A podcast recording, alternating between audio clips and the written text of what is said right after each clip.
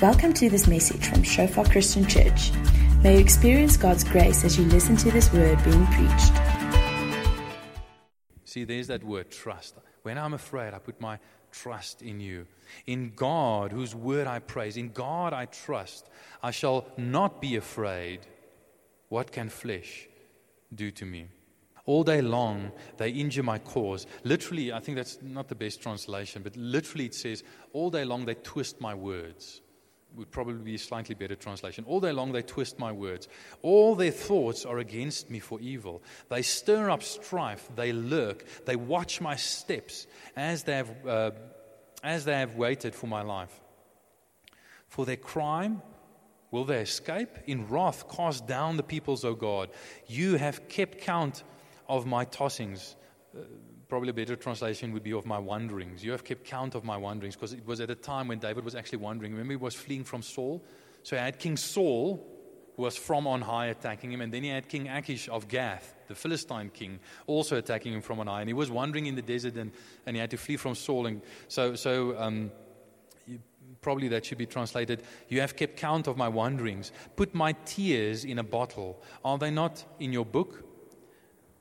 Then my enemies will turn back in, in the day when I call, call upon you, in other words. This I know that God is for me. In God, whose word I praise, in the Lord, whose word I praise, in God I trust, I shall not be afraid. What can man do to me? I must perform my vows to you, O God. I will render thanks offerings to you. For you have delivered my soul from death, yes, my feet from falling, that I may walk before God in the light of life. So, I, I just want to share very basically a few things uh, what faith is, or what trust is, what faith in, and what faith does. Okay, what faith is, what faith is in, and what faith does. So, here, um, let me just say, in, in, a, in a very some, sometimes we make the mistake of divorcing faith that we read about in the Bible and, and sort of seeing it as in a religious sense and divorcing it from faith that we use every day, trust every day, trust in people. But trusting God is similar to trusting people. It's the same kind of dynamic, except obviously that God is different and that God is more trustworthy, etc. But when in a relationship, trust is not there, we know about it. You know, trust is like one of those things that's, that you're only aware of really when, it, when it's missing, when it's not working properly. It's like, you know, when, when your body's working properly, you're not really aware of it. Okay? It's only when it's, when it, when it's injured or something that, that you become aware of your body. Okay, because your body doesn't draw attention to itself. Now, it's the same with trust, you know. I mean, when, when I walked in this morning, I didn't think, oh, my elbow feels so great. You know, it's working so well this morning, you know, this elbow of mine. You know, I'm, I'm not even aware of my elbow, okay? And, and the same thing, when you're in a relationship where there's trust, you're not even aware of it. But when it's absent, then you know it. Because then you don't feel safe in that relationship. You don't feel you can be yourself in that relationship. You don't feel secure in that relationship. You don't feel like you can make yourself vulnerable and be yourself in that relationship. And we know when it's like that amongst us as human beings, when faith is, uh, when, when trust is absent. Um, but it's the same with God. And, and remember, trust is also on a spectrum. You can have a lot of trust, you can have quite a bit of trust, or you can have no trust. Okay, it's sort of on a, on a spectrum. So David repeatedly tells us here what the problem is. Uh, if we just go um, back to those first verses, he repeatedly says, I'm, I'm trampled on for man tramples me all day long. Uh, he talks about attackers and, and being attacked and oppressed. And he says, Enemies trample on me all day long. Uh, many attack me. And then, uh, and then he says, um, When I am afraid, I put my trust in you. I shall not be afraid. So, so through repetition, he tells us what the problem is. He tells us that, that he's being attacked, he's being trampled on by enemies, he's um, being attacked by, by people and, and powerful people. He says, From on high, they're attacking me. You know, proudly they're attacking me. And, and, and that, those attacks and those tramplings are leading him. So that's an external situation, but that's causing an internal problem. The external problem is causing, causing the internal problem of fear. He's afraid, he's struggling with fear. And we know that it works that way, that often when attacks come against us, it's an external problem, an external attack, which leads to an internal problem fear, negative emotions problems in our hearts. And then he also, through repetition, gives us the, the solution. He says, I will trust, I'll put my trust in you. Um, in God I trust. The solution is, is a trust solution. The solution is to trust. So, but, but, but what is trust? What is trust? And like I've said, trust is when we rely on someone or something, when we feel safe and secure in someone or something, when we have a confident expectation of good from someone or something, all of that is trust. And that's the kind of trust that, that um, the psalmist is talking about here. Put my trust in God. Let me use an example, and I, I put that picture up there for a reason with a parachute. Trust in God, putting our trust in God is a little bit like putting our trust in a parachute. You see, all of us are flying in, a, in the plane of life, of our lives, cruising along, but not realizing that actually the engines have failed. Okay? It's broken and that plane is about to crash. And then someone comes in and tells us the plane is about to crash. Uh, but good news, he has a parachute. His name is Jesus. Metaphorically speaking, of course. okay, and you know, if you trust that parachute, you're not going to say, Oh, wonderful, you know, how amazing. I'm so glad for the parachute. You know, thank God for the parachute. You're not going to just talk about the parachute. You're going to take that parachute and strap it to your back, and then you're going to jump out of the crashing plane and pull the, pull the string and, and, and, and trust that the parachute is going to open and cause you to land safely on solid ground. Okay, that's trust. Okay? That's trust. So trust is not just talking. It's not just saying the right thing. Trust actually causes you to do certain things, to actually change your life, to live in a different way. Okay? But here I also just want to say a few things about what trust is not.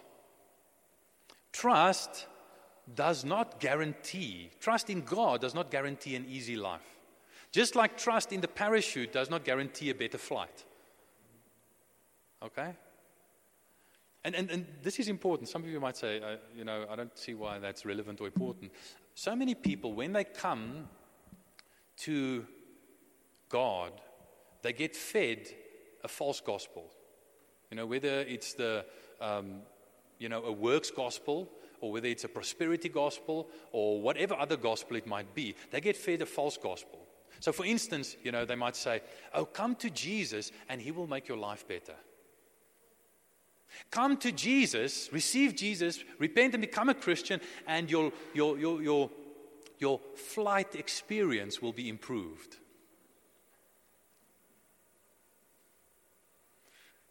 Not necessarily. The parachute does not affect your flight experience.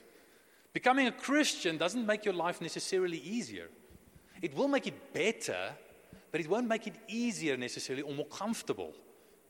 Sometimes it's difficult. Sometimes there'll be persecution. Sometimes there'll be hardship. You know, if, if the fly hostess comes along,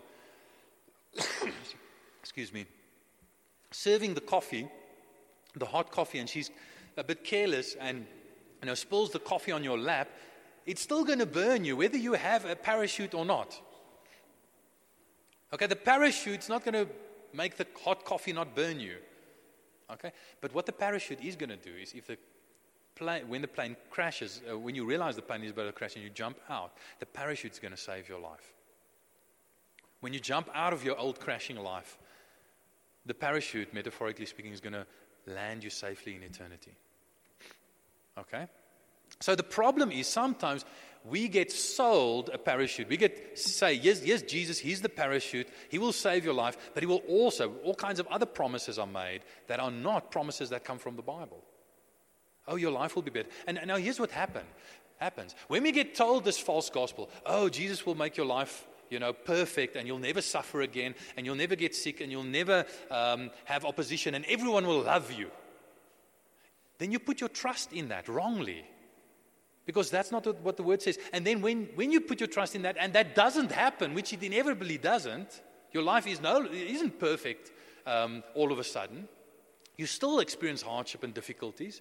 Then all of a sudden you lose your trust. You say, oh, God has failed me. He promised to make my life perfect. He promised that I'll never get, get uh, hurt or get sick or, or, or, or, you know, he promised a better life experience. No, he didn't. The person who sold you the gospel told you a false gospel and created false expectations in you. God never promised you that. He promised he'd save your life. Okay? So, trusting in God doesn't guarantee an easy life, a comfortable life. Okay? If some of you have been trusting God for that, I'm sorry to say you are going to be disappointed, but you're not going to, it's not going to be God failing you. It's because you've put your trust in the wrong thing. You were sold a wrong gospel. Okay? Trust also does not mean mere passivity. And, and here, let me um, just read the sort of background passage in 1 Samuel. this is where David um, gets into the situation. It says David rose and fled that day from Saul and went to Achish, the king of Gath, because Saul wanted to kill him. Okay? So just, I mean, that in itself is instructive. David trusted in God, and yet he has two kings hunting him, you know, against him. Yeah, I think he went to Achish because, you know, he probably put on a disguise and thought he could sort of slip in as a unnoticed mercenary. But, but as we're going to see, they did notice him. And the servants of Achish said to him, to Achish, Is not this David, the king of the land? Did they not sing to one another of him in dances? Saul has struck down his thousands, and David his tens, his ten thousands. And David took these words to heart and was much afraid of Achish, the king of Gath. There we see his fear. And legitimate fear, because, I mean, he's, he's a foreigner in, in, in, in, in um, Philistia. He's at the mercy of a king who actually who's, who's, who's the enemy of, of his nation. Um, and he says, So he changed his behavior before them and pretended to be insane in their hands and made marks on the doors uh, of the gates and let uh, his spittle run down his beard. Then Achish said to his, uh, to his servants, Behold, you see the man, he's mad. Why have you brought him to me? Okay? So, what I want you to see here real challenge, real danger. David's in real danger. That prayer that we read in Psalm 56 is where David prays to God and puts his trust in God. But he doesn't only pray to God, he does something. He pretends to be mad. He very shrewdly pretends to be mad. He even lets the spittle run down his beard, you know, and you know, acts all crazy, you know. And what I want you to see is that trusting God doesn't mean we have to be passive. This is very important because I mean, sometimes as Christians, we can be so super spiritual and say, Oh, you know, I'm just trusting God. I'm not doing anything. I'm not taking, I'm, I'm trusting God for that new job. No, I'm not sending out my CV. I'm not applying. I'm not giving my CV to, to, to uh, recruitment agencies or anything because I'm trusting God. If I, if I were sending out my CV, I would, I would have been trusting in my CV. No nonsense.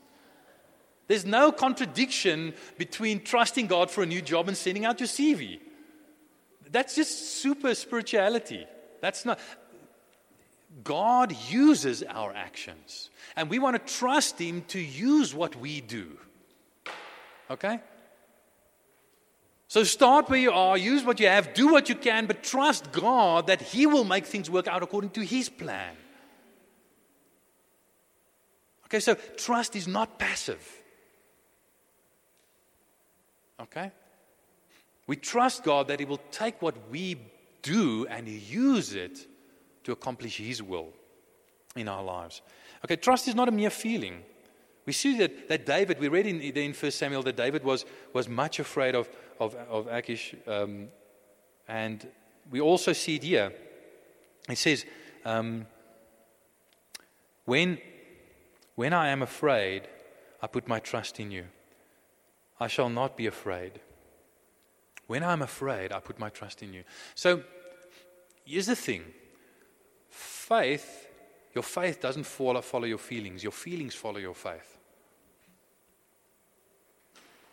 David trusted. He decided to trust in God when he was not feeling like trusting God, when in fact he was feeling afraid.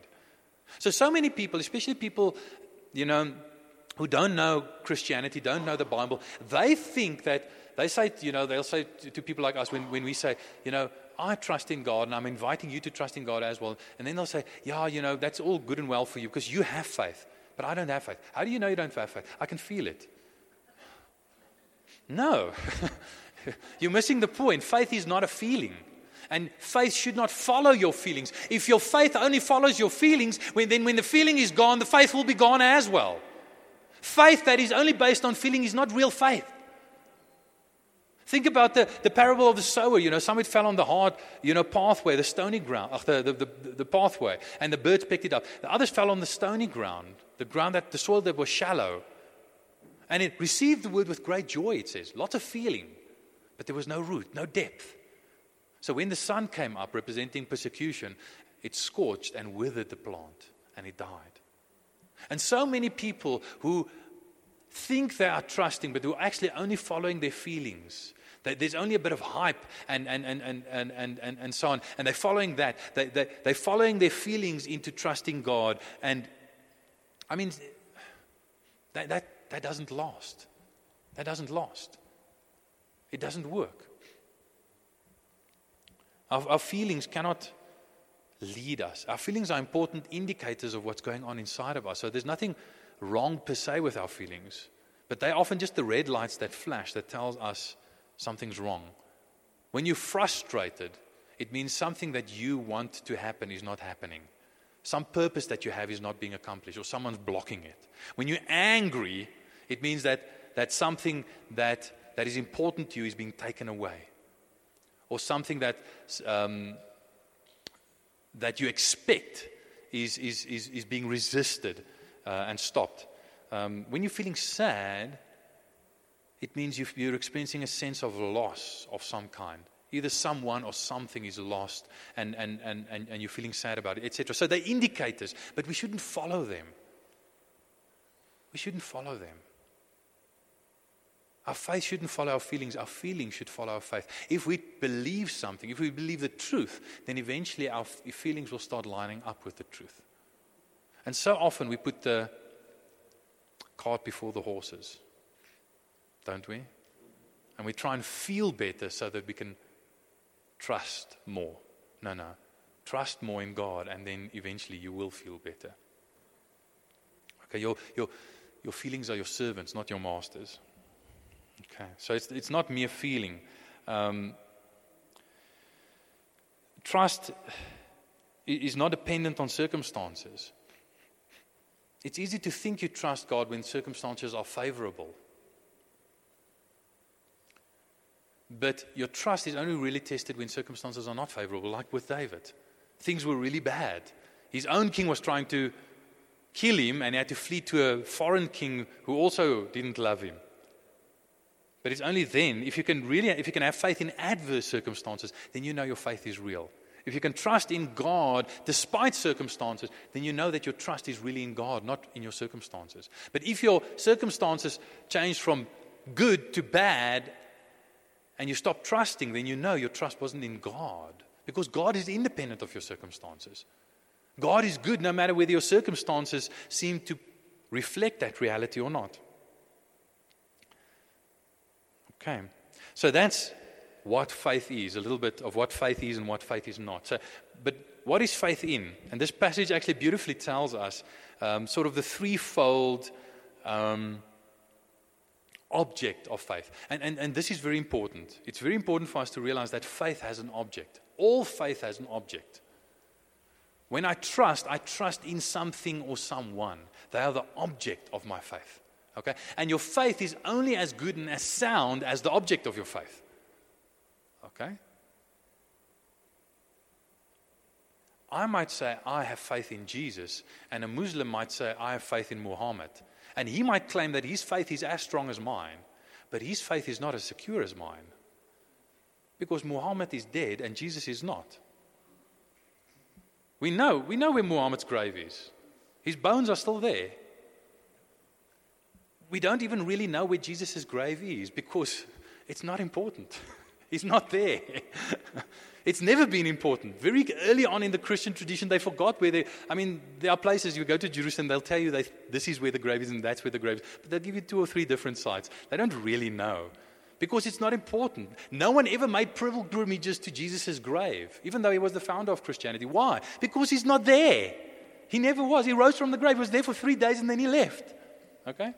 So my faith even if that Muslim claims that his faith in Muhammad is as strong as my faith in Jesus, his faith in Muhammad means a lot less because the object of his faith is qualitatively different. The object of my faith is alive, the object of his faith is dead. The object of my faith is God and claimed to be God. The object of his faith never claimed to be God. The object of my faith, Jesus, says he's coming back again. Even the, the, the, the Muslims' Quran acknowledges that Jesus is coming back again. Muhammad is not. Okay, so your faith is only as good as the object of your faith. Um, and, and, and this passage portrays for us the threefold object of faith. Firstly, it says we must trust in God. And it, and it says it a few times. In verse 3, it says, When I was afraid, I put my trust in you. In God, whose word I praise, in God I trust. And then later again in, in, in verse 11, it, it again says, In God I trust. So over and over it says that God is the primary object of our faith. And, and here it, it, it says, especially in the second uh, portion, sorry. I didn't realize my screen had, had gone off. But especially in the second time when it repeats that, that chorus of the, um, of the passage, it says, um, In God, whose word I praise, in the Lord, in the Lord, whose word I praise, in God I trust. So, who's the God in whom you trust? So, so even if you say, I trust in God, it says here not only God, the, the Hebrew there is Elohim which is the plural, interestingly, of El. El. We'll, we'll see why that's important in a moment. But it doesn't just say, in God I trust. Then it says, in the Lord I trust. And the Lord there is a translation of God's proper name, Yahweh. So it's not just in any God that he puts his trust. It's in the God of the Bible, Yahweh, the God of the Bible, that he puts his trust. So, so it's, it's, it's not even use you just say, I trust in God, because so often we as human beings, we like to create gods that we feel comfortable with. We like to, instead of saying, okay, I acknowledge that God created me in his image, we as humans want to create God in our image.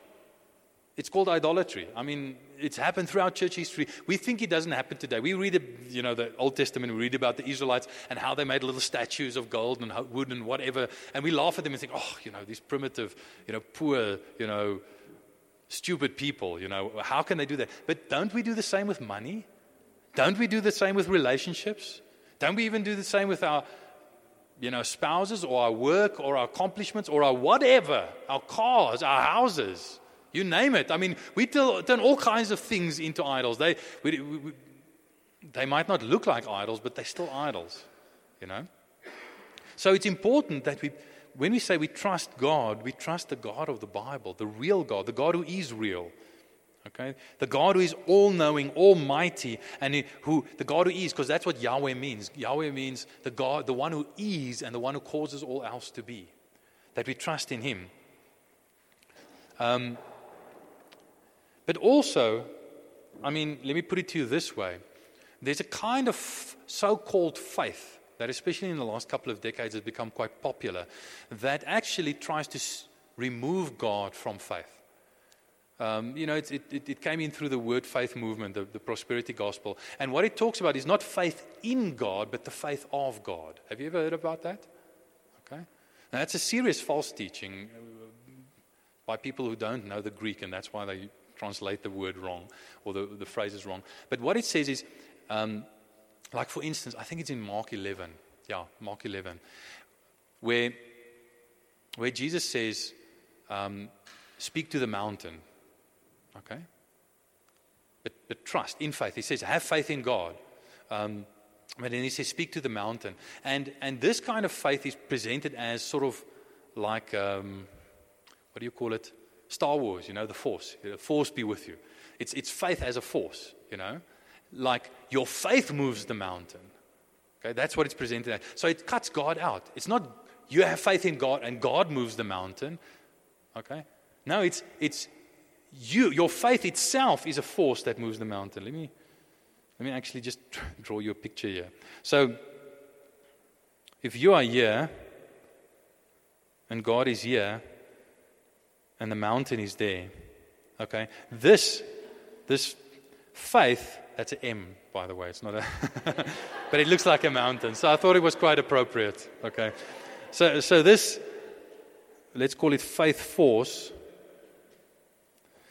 says, My faith must be powerful enough, and my faith moves the mountain because it's the faith of God. It's not faith in God, it's the faith of God. May the faith be with you. You know, that kind of thing, you know. So it bypasses God. It does not trust in God, it trusts in itself. Okay? Where, where's it? If you, if you read that passage carefully, it says um, that if you believe in your heart, whatever you ask for in prayer, if you believe in your heart, then it says, um, it, uh, and don't doubt, it will be done for you. Done by whom? Not done by your faith, done by God. So true faith, true trust, let's call it that, is in God, and God moves the mountain. Okay? And, and, and why I'm hammering on this is we are in grave danger of trying to cut God out of our faith. Because of the prosperity gospel, because of this word faith false teaching that sees faith as a force and not as a relational trust in God who is faithful and who is powerful to move mountains. It's a self glorifying faith force, not a God glorifying trust, relational trust. Okay? So, faith must be in God. Okay? Then faith is also clearly in God's word. Let's just uh, go back here. It says it a few times. In God, whose word I praise. In the Lord, whose word I praise. In God I trust. Faith in God and faith in His word are inseparable. So faith is trust is firstly in God, but trust is also in God's word. And God's word gives us the content of who God is and what God does, what He promises. In other words, faith is in the promises of God, the word of God. So, I mean, that's the difference, by the way, between faith and presumption. Okay, you know what presumption is? Presumption is when you trust God for something He hasn't promised you. Okay, the classic example of that is in, I think it's in the book of Numbers.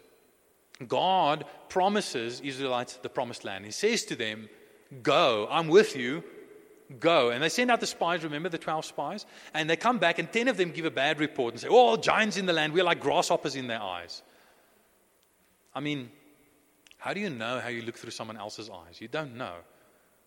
They were probably like grasshoppers in their own eyes and assumed they were like grasshoppers in the giant's eyes. Okay? But they felt like grasshoppers. And here's a classic example of your faith following your feelings. And when your feelings are like you feel like a grasshopper, then your faith is non existent, okay? So they said, no, you know, hang on. You know, they bought this bad report and said, no, you know, we can't go. And remember, Joshua and Caleb said, no, God is with us. God is with us. You know, if, if God is with us, he's, he's bigger than the giants. You know, don't look at the giants, look at the God who's bigger than the giants. But these guys wouldn't listen. And to make a long story short, they decided, you know, we're going to, you know, kill Moses and Aaron and choose new leadership and go back to Egypt. Can you believe it? We'd rather be slaves in Egypt than face our giants in our promised land. But the problem is, if your trust is in yourself and your giants make you look like a grasshopper, then you're also not going to be willing to face your giants. But if your trust is in God, who's bigger than the giants, then you're going to be able to conquer your promised land. But anyway, what happened in the end was all these guys who bought the bad report and so on, the, the, I think, if I'm not mistaken, the earth swallowed them up or something like that. Um, I haven't recently read that, that account. Um, but Israel then repented and said, Oh, you know, oh, we've, we've sinned against God. You know, now we're going to go. We, we, we, we, repent and we're going to go and take up the land. And, and Moses says, It's too late. God says to Moses, It's too late. Now you're going to wonder your, your punishment. Your, your, I'm going to discipline you. This, this whole unbelieving generation is going to die out, and your children are going to possess the promised land. So for 40 years, you're going to wander in the desert. And they said, No, no, no, no, no, no. No, we've repented. Now we're going to go back. And, and Moses says, Don't do that. God is no longer with you. He has not the, when the time for, to claim the promise was there, you didn't take it. Now God is promising you something new. You're going to wander for 40 years in the desert. That's God's promise. And they didn't listen, and they went, rushed into the land, trying to conquer the land, and they got soundly beaten. Why? Because it wasn't faith, it was presumption. They were trying to claim by faith something that God had not promised.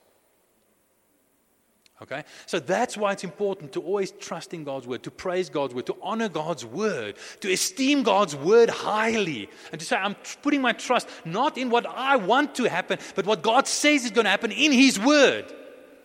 That's what I'm trusting in.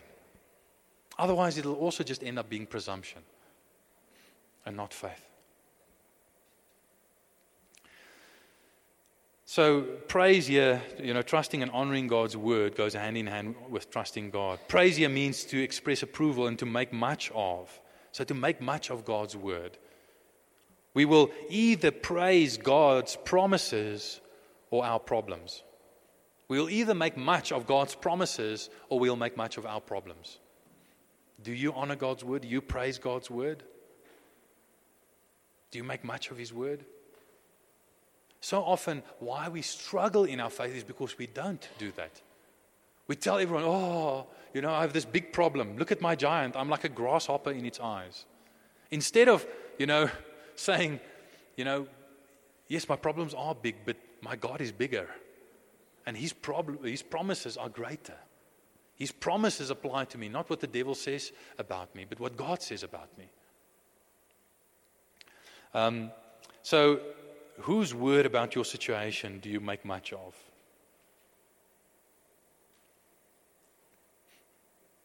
And you also want to say in verse um, 5, remember, it says, All day long they, it says here in the, in the ESV, they injure my cause. Like I said, the better translation would probably be they twist my words. And so often, you know, we make the mistake of putting our trust in God's word but his word that we've twisted. you know, like, like David's enemies do with him. You know, we, we try and make God's word say what we want it to say. One of my favorite quotes of all time is by Martin Luther. Now, he was a he was an interesting guy. He was a, he was a, God used him mightily in the, in the Reformation, but he was by no means perfect. He, he had quite a temper and, you know, he had a sharp tongue, you know, in, in the way that he said some things. But, but he had a real catchy way of saying things. So he said it like this He said, Don't twist God, don't bend God's word, but allow it to bend you and give it the honor of being better than you can make it. Don't bend God's word, but allow it to bend you and give it the honor of being better than you can make it. So don't twist God's word and then put your faith in God, the word that you've twisted. Receive God's word as it is and put your trust in that. Um, so here I just want to do a, a little um, sort of experiment or um, a object lesson, if I can put it that way. So I need someone to volunteer to help me. Okay. well, that, Ozzy, come on. Ozzy's hand shot up. Do you trust me? Uh, yes. Are you sure? Yeah. Okay. so, so, you know, Trust means that, that you're willing to do what the person says because you trust them. Okay? Um, David says of God, This I know, my God is for me. Okay, in other words, he has my best interest at heart. I can trust him. Okay, do you, do you believe I'm for you? Yes. Yeah. You believe you can trust me? Yes. there we go, Ozzy the man. Okay, so here's what I want you to do. I want you to hold this cup, put your hands up out in front of you, straight. Higher up, both hands higher up. Okay? So I want you to keep them like that. You, now you can turn them sideways, like that, and like that, but keep them up straight like this. Okay? Just keep them like that. And then I'm going to pour water in them. Okay? Don't worry, I won't pour a lot of water. Okay? Pour water in both of them. Okay? Keep them like that. Okay? You got them? Okay, so in a moment, here's what we're going to do. Okay? You, you got you gotta, you gotta do everything that I say to you exactly like I say and when I say it to you. Okay, you ready for it? you said you trust me. You got you got you trust me. uh, okay, you're going to trust what I, what I say to you. Now, I'm going to give you an option, okay, to wear this. Because what I'm going to ask, what we're going to do, we're going to both take a cup, and then I'm going to count to three, and we're going to put it on our heads. Okay? okay, so I'm going to give you the option. You want to wear the cap or not? Well, it depends on how much you trust me. You won't wear the cap. Okay, you're going to trust me on this. Okay. Okay, he's, he's a man of faith, eh? He's a man of faith. He, he's putting his trust in me now. Okay, keep those cups up. Okay, so I'm going to, I'm going to take the one cup. Um, keep it like that. So here's what I want you to do, okay? I want you to take this cup. Okay, I'm, I'm going to count to three. Not, don't put it on your head. Uh, don't tap it on your head yet. I want you to first put it in your head like this, the right way up, and then I want uh, cl- close your eyes, and then I want you to turn around like this. Okay. So I'm going to see if you can follow instructions. Okay. You ready? Put it in your head. One, two. Close your eyes. Go. Turn around slowly. Now you can hold it. You can hold it. You can hold it. Close your eyes.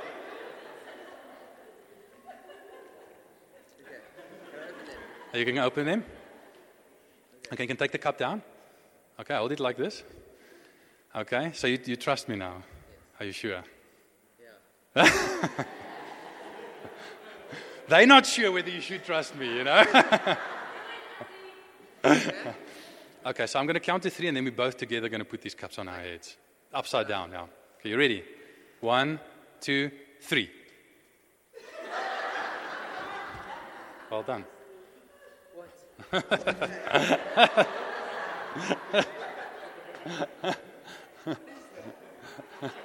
It's just a bit of dust. you get wet? No.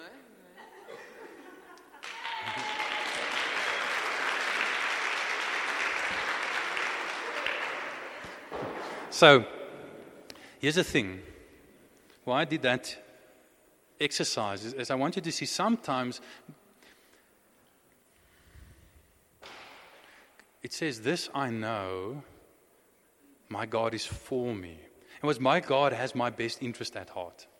But sometimes God does, who has our best interest in heart, who is for us, does things in a way that make it look like He's not for us, like He does not have our best interest at all. Like He's doing with David now. He's, he's allowing David to be hunted by King Saul and to be recognized in the courts of King Achish. So he's in grave danger.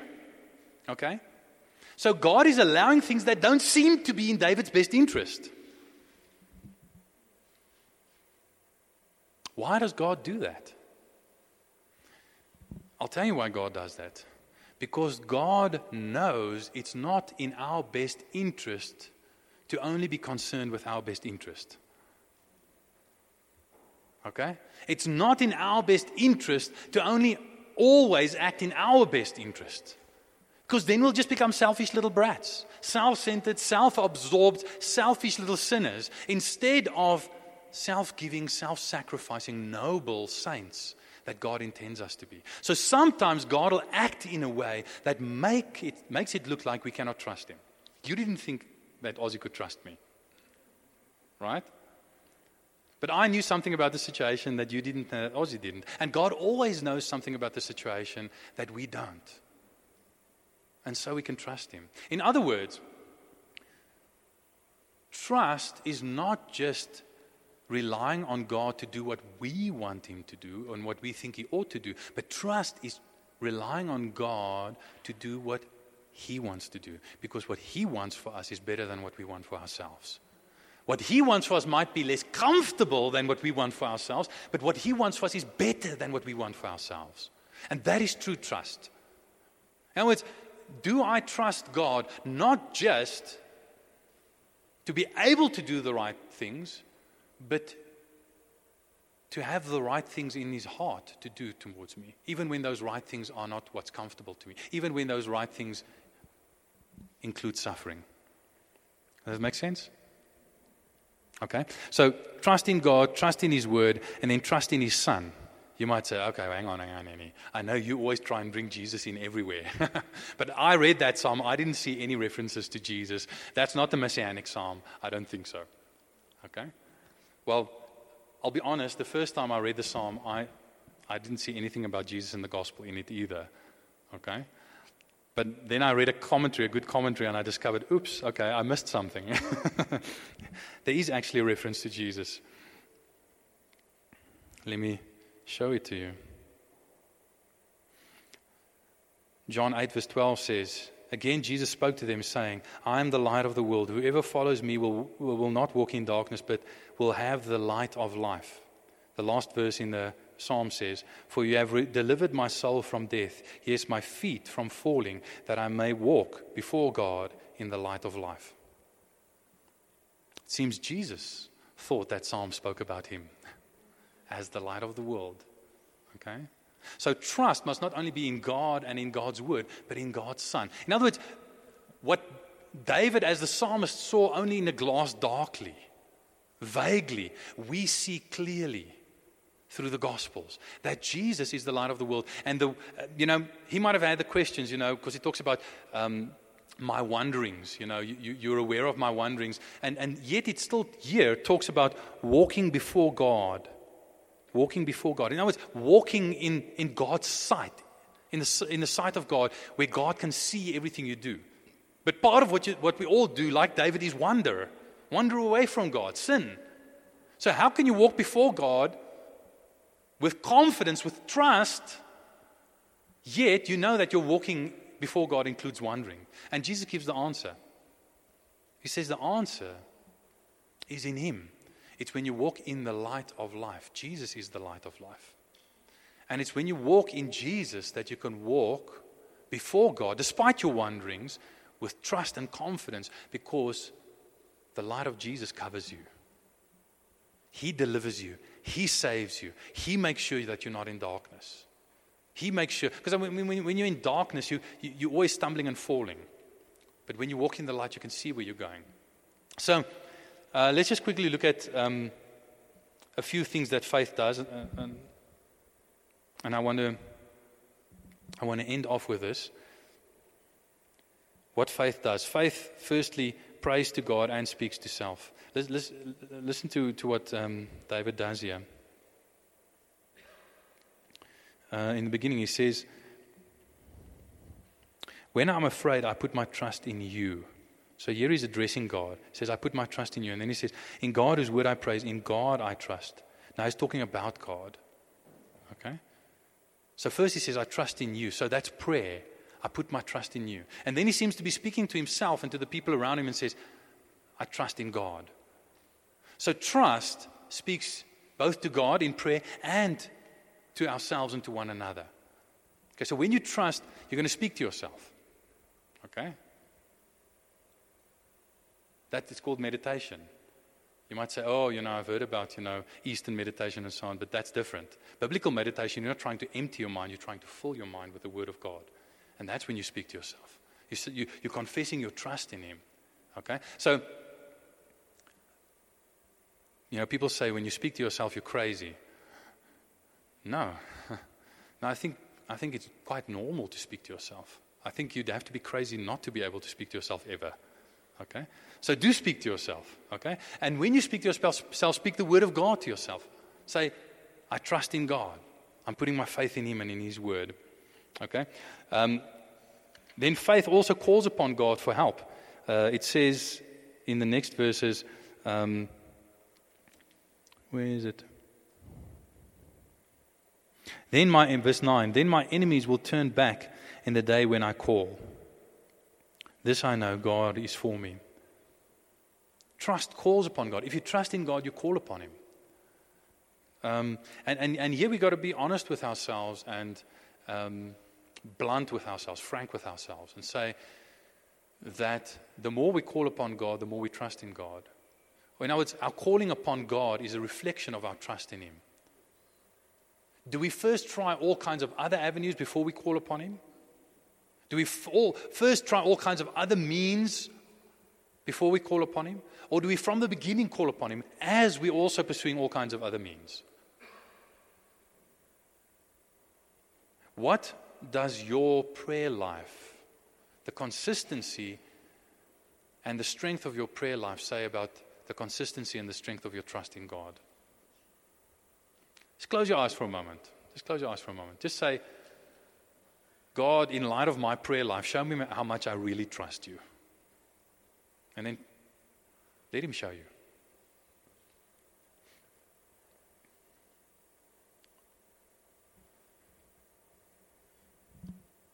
Lord, we, we just recognize that we trust you less than we need to. We even trust you less than we want to. Please let us grow in our trust in you and let our prayer life, our calling out to you, grow in proportion to our trust in you. In Jesus' name. Then also, trust knows something. Trust knows that my God is for me. Trust knows, he says, This I know, God is for me. But here's the thing trust knows that God is for you even when you weep. Because he says, You know, you catch my tears all in a bottle. So he's crying bottles full. okay? But real trust says, even while I'm weeping, even when things are going wrong, even when I'm attacked and oppressed, I know God is for me. In other words, I know that God is for me even when my circumstances tell me otherwise. Even when my emotions tell me otherwise, I know God is for me. That is true trust, knowing that God is for you no matter what's going on on the outside and no matter what's going on on the inside.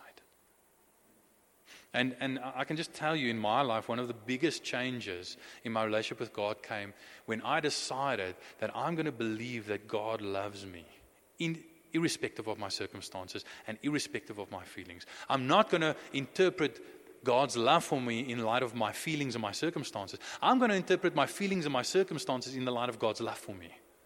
And it changed my life. It vastly changed my life.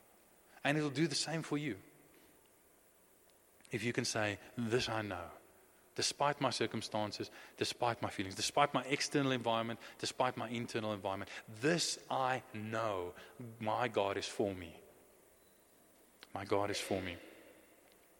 Um, so, God always has our best interest at heart. And like I said, um, sometimes it's in our best interest for God to act in ways that seem to not be in our best interest, to get us out of ourselves, out of our comfort zone, out of our selfishness, and more into Him.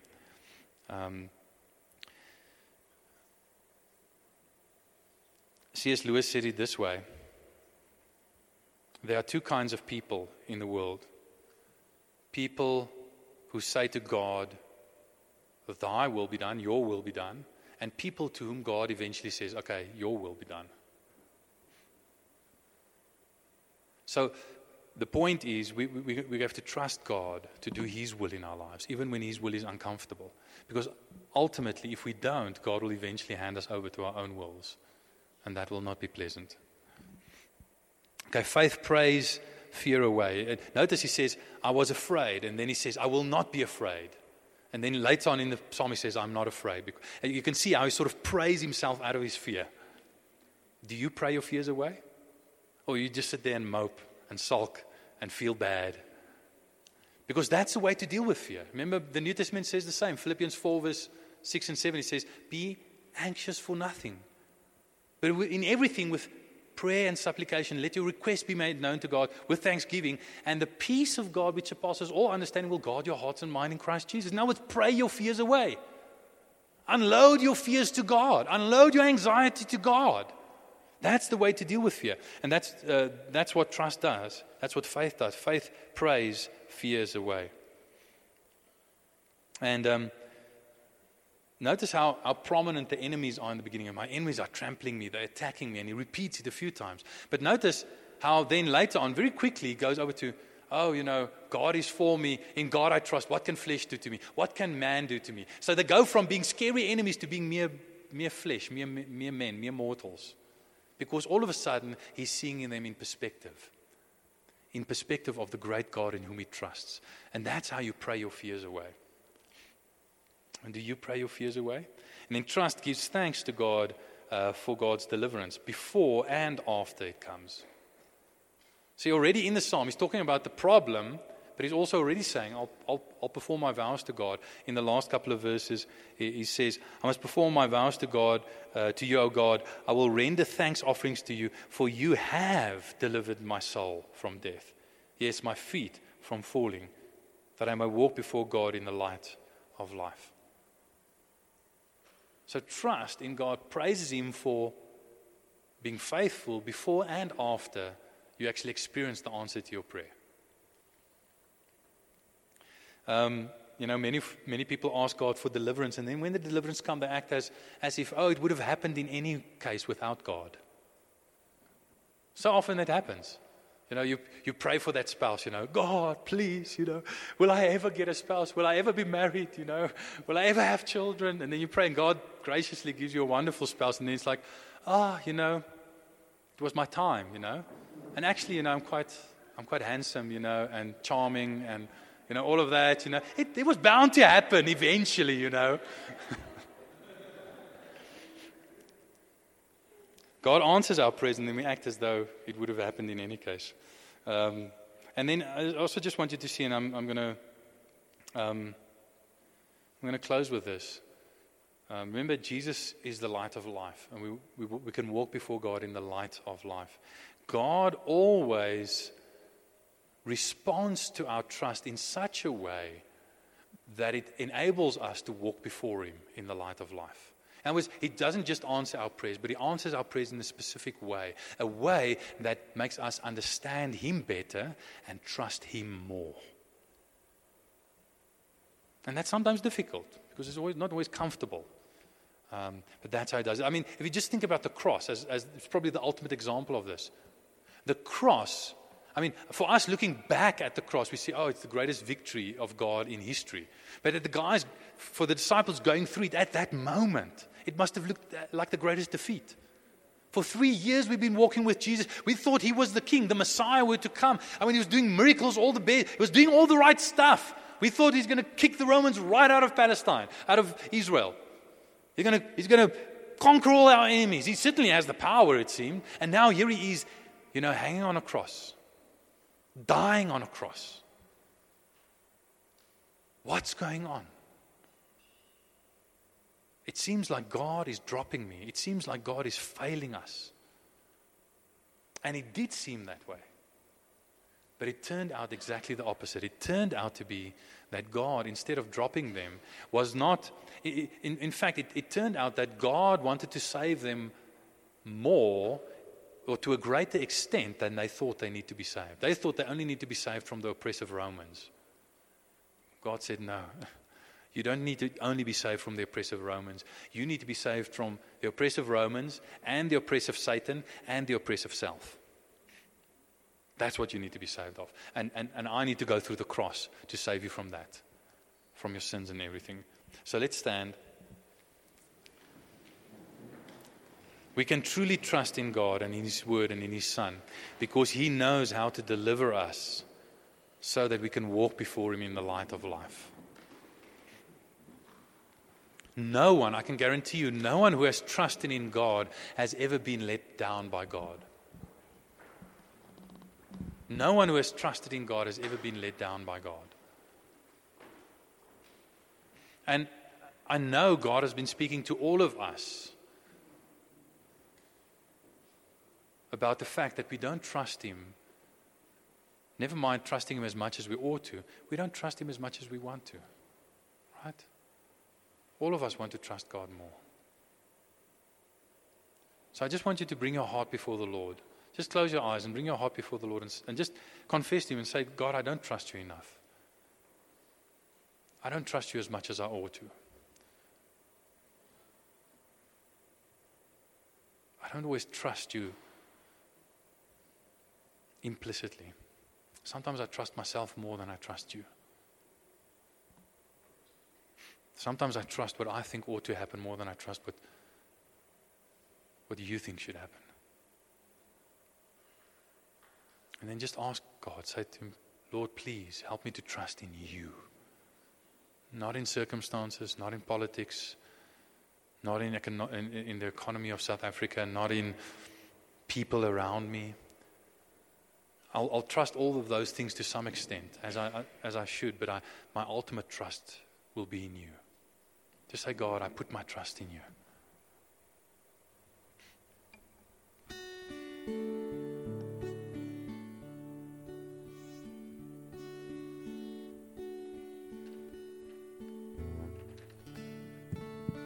Want us to, to end off with a song.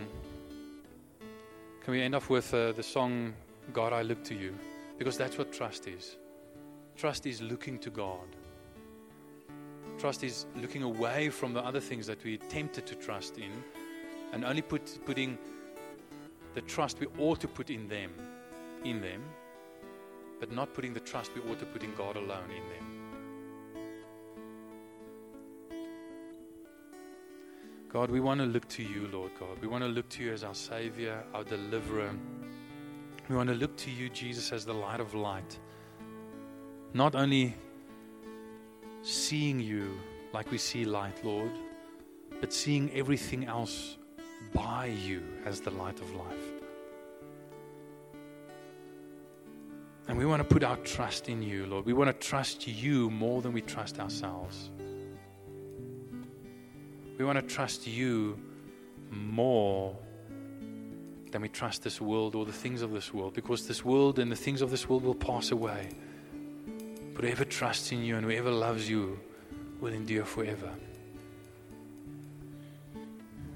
Lord, and we pray that you'll come and do heart surgery on us and cause us to trust you more.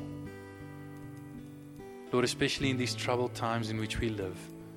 Thank you that you're exposing sometimes our lack of trust and that you're causing us to trust you more. Lord, only you can save, and if you don't save us, we will not be saved.